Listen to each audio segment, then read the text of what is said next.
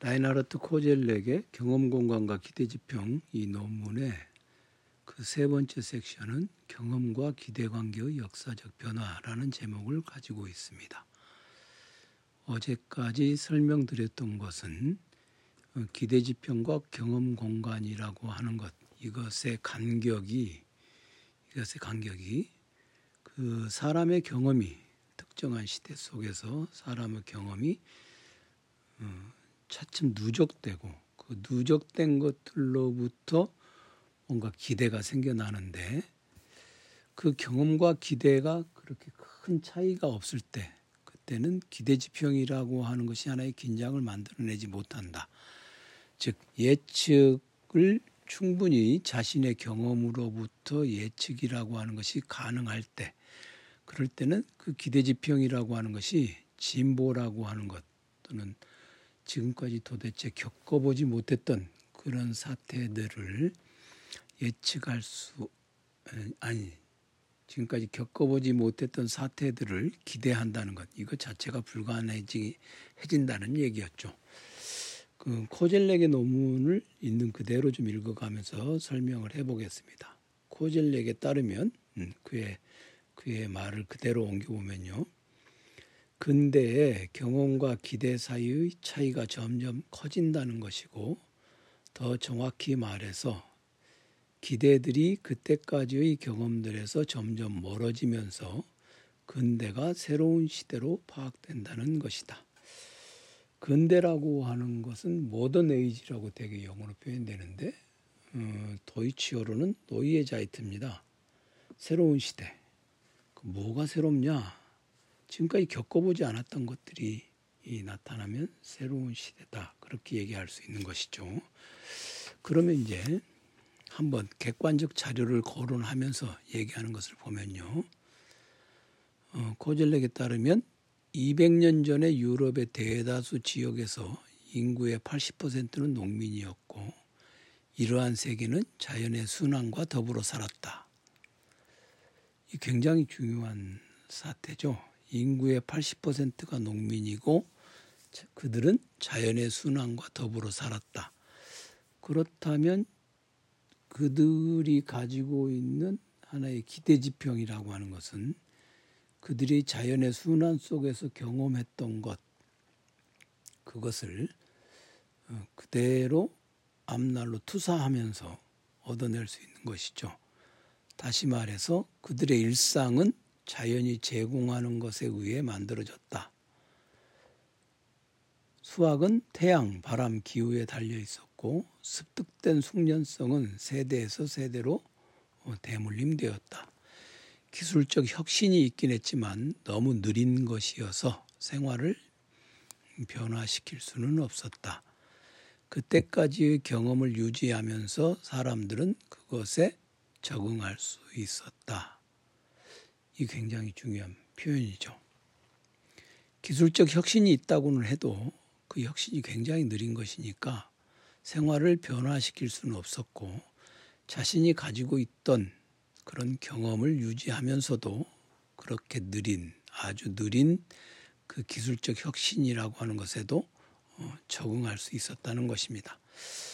그러니까 농민적이고 수공업자적인 세계에서 제기되었던 기대들 뭐 앞날은 이럴 것이다. 그런 것들이 사람들마다 다를 수도 없고 거의 다 공유되었고 동시에 그것은 선조의 경험에 의지했던 것이고 그것이 곧바로 후손들의 경험이 되었다. 그런 것이죠. 그리고 이제 느리고 장기적인 것이니까 어, 그때까지의 경험과 새로운 기대 사이의 간격이 그들이 전해 받은 전해, 전해진 그들에게 전해진 생활 세계를 파괴하지는 못했다. 이게 이제 이걸 우리는 이제 중세적이다 이런 식으로 표현을 하는데 반드시 중세적인 것만은 아닙니다.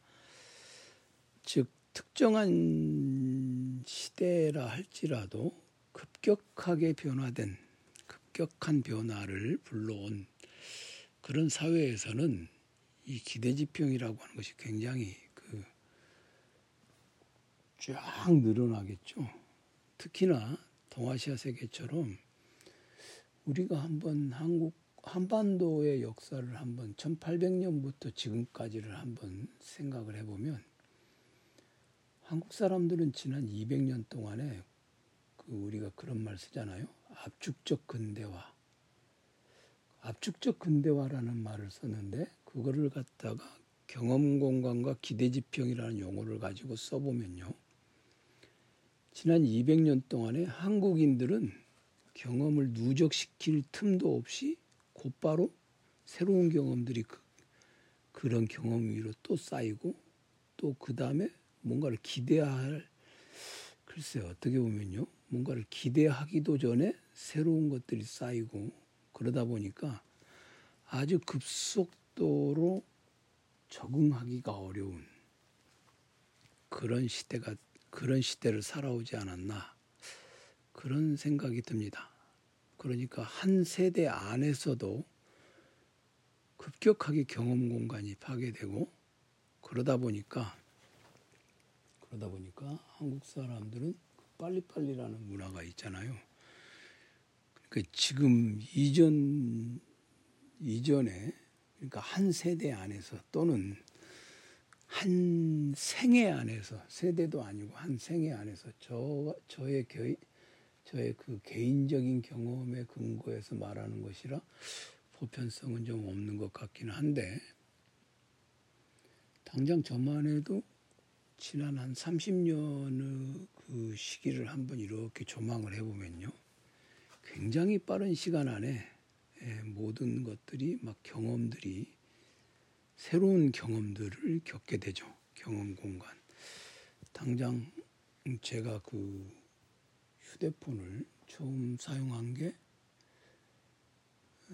2000년을 전후한 시기에 그 휴대폰을 사용했어요. 노키아. 미국으로 출장 가가지고 거기서 그거를 샀던 것 같거든요. 그러다가 모토로라 휴대폰을 쓰다가 지금은 이제 이렇게 손목에서 뭔가를 녹음하는 이런 식으로 경험 경험치 자체가 어, 제 인생에서 한 3분의 1 정도 안에서 이렇게 급속도로 스마트한 어떤 그런 기기들을 손에 쥐게 되었죠. 이게 지금 이제 경험 공간이 파괴되는데 이 경험 공간이 파괴되다 보니까 기대 지평 자체가 생겨나지 않을 정도로 공간이 빠르게 이렇게 이제 바뀌어 나가, 나오게 되었다는 것이죠.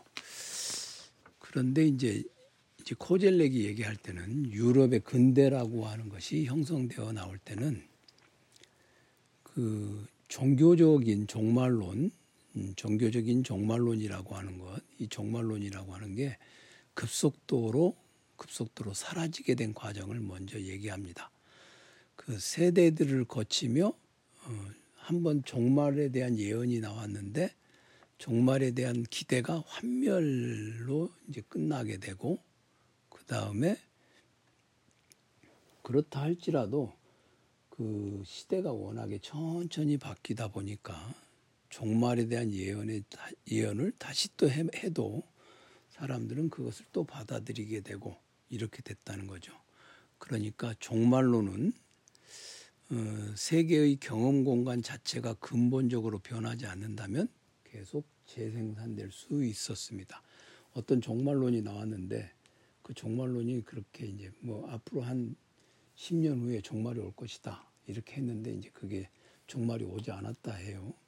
그렇다 할지라도 지금 자기네들이 살고 있는 세계가 그들의 경험 공간이 어 그렇게 급속도로 변하지 않았다면 그런 종말론이 또 다시 나온다 할지라도 그 종말론을 그렇게 받아들이 받아들이는 데 있어서 그렇게 큰 어려움이 없었, 없었을 것이다. 이게 이제 코젤렉의 논변입니다. 그런데 그런데 그 새로운 기대 지평이 열리자 이러한 상황은 진보 개념에 의해 마침내 변하게 되었다. 즉 이제 그들의 경험 공간 자체가 근본적으로 변하게 되면서 이제는 예전에 예전에 종교에서 여기서 말하는 종교는 이제 기독교죠. 기독교적 종말론이라고 하는 것이 더 이상 총용되지 않는 시대가 되자 이제 근대라고 하는 사회는 진보라는 개념으로 진보라는 개념에 의해서 기대지평을 만들어 나가기 시작했습니다. 그러니까 경험 공간이라고 하는 것이 변하고 그다음에 그런 진보 개념들은 18세기 어, 말 경에 되면서 그런 1500년부터 쭉 1500년대, 1600년대, 1700년대 이렇게 300년 정도의 시기를 거치면서 새로운 경험들이 결집되고 그렇게 결집된 경험들이 바로 이제 18세기 말에 되면서부터 폭발하게 되는 거죠. 그렇게 하면서 진보 개념이 확고하게 세계를 규정하는 그런 개념이 되었던 것입니다. 그러면 이제 더 이상 더 이상 과거에 그들이 의존했던 종교적인 미래 예측 즉 예언에 의존하지 않고 과학적 진보라고 하는 것 그런 것이 음, 그들의 삶을 지배하는 하나의 기대지평의 역할을 하게 되는 것입니다. 그게 바로 이제 계몽주의죠. 계몽주의.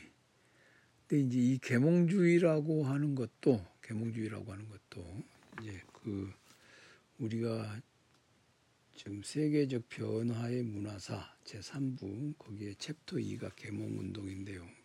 이 계몽은 계몽주의의 세계사라는 이 챕터를 이렇게 보면은 이 계몽 운동이라고 하는 것이야말로 이제 세계를 근본적으로 변화시켜 나간 유럽 자체에서만 일어난 것이 아니라 전 세계에 걸쳐서 이런 새로운 기대 지평들을 만들어 나간 그런 그 운동이라고 연결지어서 이야기할 수 있을 것입니다. 그렇게 되면 그렇게 되면 이제 경험 공간 자체가 바뀌고 그것에 그것에 의해서 그것에 의해서 그 기대지평도 또한 그런 경험 공간에 대해서 새로운 압력을 가하게 되고 그렇게 되면 미래는 과거와는 다를 것이며 더 나을 것이다 라고 하는 생각을 사람들이 갖게 됩니다. 그래서 지금까지 그때까지의 기독교적인 예언 형식들을 뒤집어 엎고 이제 되풀이되지 않는 순환, 순환론적인 역사관이라고 하는 것이 완전히 부정되면서 역사 전체가 일회적이고 그 다음에 미래 또한 과거의 되풀이는 아니라 아닐 것이라라고 하는 그런 생각들을 사람들이 가지게 되죠. 그것이 바로 계몽주의의 결과이자 프랑스 혁명에 대한 반향인 이러한 역사 철학적 원칙은 역사 일반과 진보 개념을 기초 짓는다. 이렇게 코젤렉은 이야기합니다. 그러니까 어, 역사 일반과 진보 개념 이 모두 이제 이 근대가 만들어내 놓은 근대가 만들어내 놓은 아주 굉장히 중요한 그 뭐라 그럴까요? 사태 파악의 원칙이다. 그렇게 볼 수 있겠죠. 이 경험 공간과 기대 지평이라고 하는 말은 반드시 학술적으로만 사용될 수 있는 것은 아닙니다. 우리 일상 속에서도 이것은 굉장히 중요한 원칙으로 어, 제시되었기 때문에 이것을 늘 의식하면서 어, 살아가는 것이 좋지 않겠나 그런 생각이 예, 들죠. 물론 어, 지난번에도 제가 그렇게 얘기했듯이 사람은 자신이 감당할 수 있는 경험이 있고 그리고 그렇게 감당할 수 있는 경험이 있을 때에만 마음이 편안해지고 안심한 안심한 안심하는 그런 상황 속에서 살 수 있습니다. 그렇게 하지 못한다면 인간은 굉장히 불행해지고 그에 따라서 자기를 둘러싼 어떤 변화라든가 이런 것들을 완전히 거부하게 되죠. 그리고 그렇게 거부하면서 퇴행적으로 즉 세상이 어떻게 변하든 간에 나는 편안하게 뭐 좀 자연인처럼 살고 싶다. 그런 사람들도 등장하게 되죠. 그리고 급속하게 변화하고 있는 것, 급속하게 변화하고 있는 것이 과연 인간의 삶에 있어서 더 나은 삶인가? 그리고 그런 변화를 따라가는 것이 훨씬 더 행복한 삶에 이룰 수 있는 것인가? 그것에 대해서는 많은 의문을 음, 가질 수밖에 없을 것입니다. 그런 점에서 급격하게 변화하고 있는 세계 속에서 오히려 사람들은 그런 변화를 거부하고 그냥 나쁘게 말하면 낡은, 좋게 말하면 과거에 그 편안했던 세계관, 그것에 의존하면서 살아가는 것이 더 행복한 삶을 준다고 하는 그런 생각을 가진 사람도 상당수가 늘어나게 되는 것 같아요. 과거를 그리워하면서 더 행복했던 과거들 그런 것들에 대한 그런 그런 것들이 가져다 준 안온함 그런 것을 그리워하는 사람도 훨씬 많지 않겠나. 어, 곰곰 생각해 보면은 날마다 변화하고 그것을 따라잡고 그리고 그것에 근거해서 예측할 수 없는 어떤 기대들을 가진다는 것. 그것이 굉장히 핍진적인 삶은 아닐까 하는 그런 의문을 가져보기도 합니다. 저도 사실은 뭐가 정답인지는 잘 모르겠어요. 내일은 어, 이 논문에 마저 내, 남은 내용을 마저 읽겠습니다.